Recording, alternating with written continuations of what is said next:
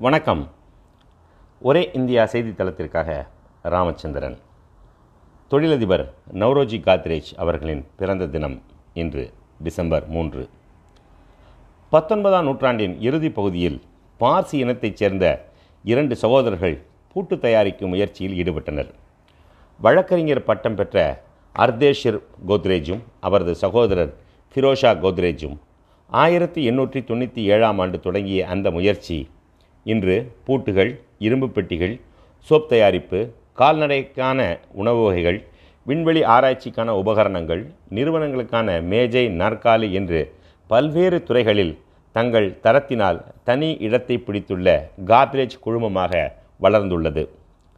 காத்ரேஜ் குழுமத்தின் இரண்டாம் தலைமுறை வாரிசான நவ்ரோஜி காத்ரேஜ் என்று அறியப்பட்ட நவல் ஃபிஷோ ஃபிரோஷா கோத்ரேஜ் அவர்களின் பிறந்த தினம் இன்று.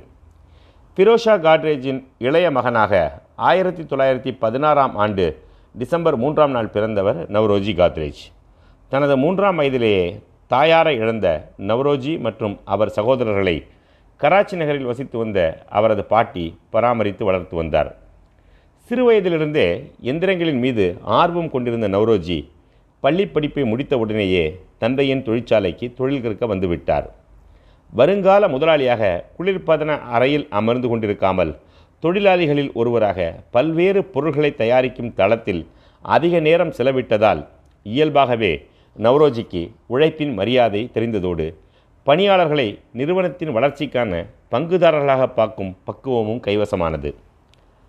பல்வேறு எந்திரங்களோடும் கருவிகளோடும் தன் மனத்தை பறிகொடுத்த நவ்ரோஜி சுதேசி தயாரிப்பில் தட்டச்சு இயந்திரத்தை மேனுவல் டைப்ரைட்டர் தயாரிக்க முடிவு செய்தார்.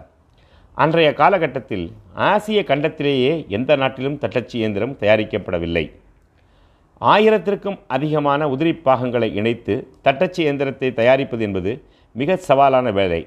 அதனை வெற்றிகரமாக செயலாக்கி காட்டியவர் நவரோஜி காத்ரேஜ். ஆயிரத்தி தொள்ளாயிரத்தி ஐம்பத்தி ஐந்தாம் ஆண்டு ஆவடியில் நடந்த காங்கிரஸ் மாநாட்டில் பாரதம் சோசலிச பாதையில் செல்லும் என்ற தீர்மானம் நிறைவேற்றப்பட்டது. அந்த மாநாட்டில்தான் முதன் முதலாக பாரதத்திலேயே தயாரான கோத்ரேஜ் தட்டச்சு இயந்திரம் அறிமுகம் செய்யப்பட்டது. அதனை நேரு பார்வையிடும் படத்தை இன்றும் பல்வேறு கோத்ரேஜ் அலுவலகங்களில் நாம் காணலாம்.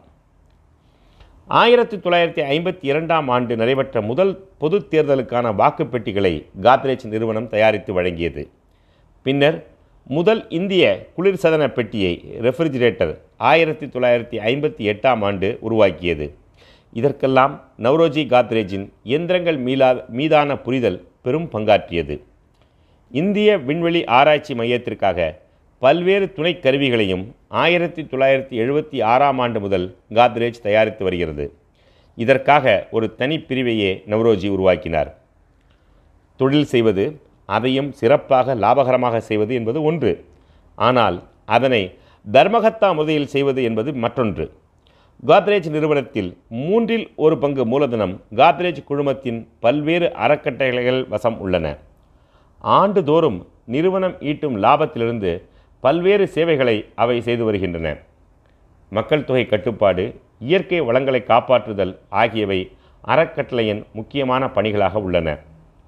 தங்களுக்கு சொந்தமான விக்ரோலி பகுதியில் உள்ள சதுப்பு நில காடுகளை அழிக்காமல் இன்னும் காத்ரேஜ் நிறுவனம் நிர்வாகம் செய்து வருகிறது. அநேகமாக இன்று மும்பை நகரின் நுரையீரலாக இந்த காடுகள் செயல்பட்டு வருகின்றன. சுத்தமும் சுகாதாரமும் வசதிகளும் கூடிய பணியாளர் குடியிருப்பை நவ்ரோஜி உருவாக்கினார்.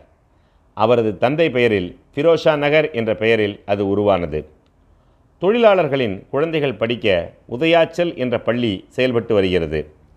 இன்று பெருவாரியாக பேசப்படும் நிறுவனங்களின் சமூக பொறுப்பு தொழிலாளர்களின் மனிதவள மேம்பாடு என்ற சொற்கள் புழக்கத்திற்கு வருவதற்கு முன்னமே அவற்றை செயலாக்கி காட்டியவர் நவ்ரோஜி காத்ரேஜ்.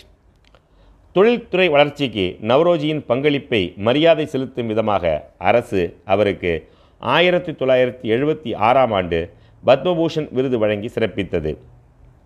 பாரத நாட்டின் தொழில் வளர்ச்சிக்காக நவ்ரோஜி ஃபிரோஷா காத்ரேஜின் பங்களிப்பை ஒரே இந்தியா தளம் நன்றியோடு நினைவுகொள்கிறது நன்றி.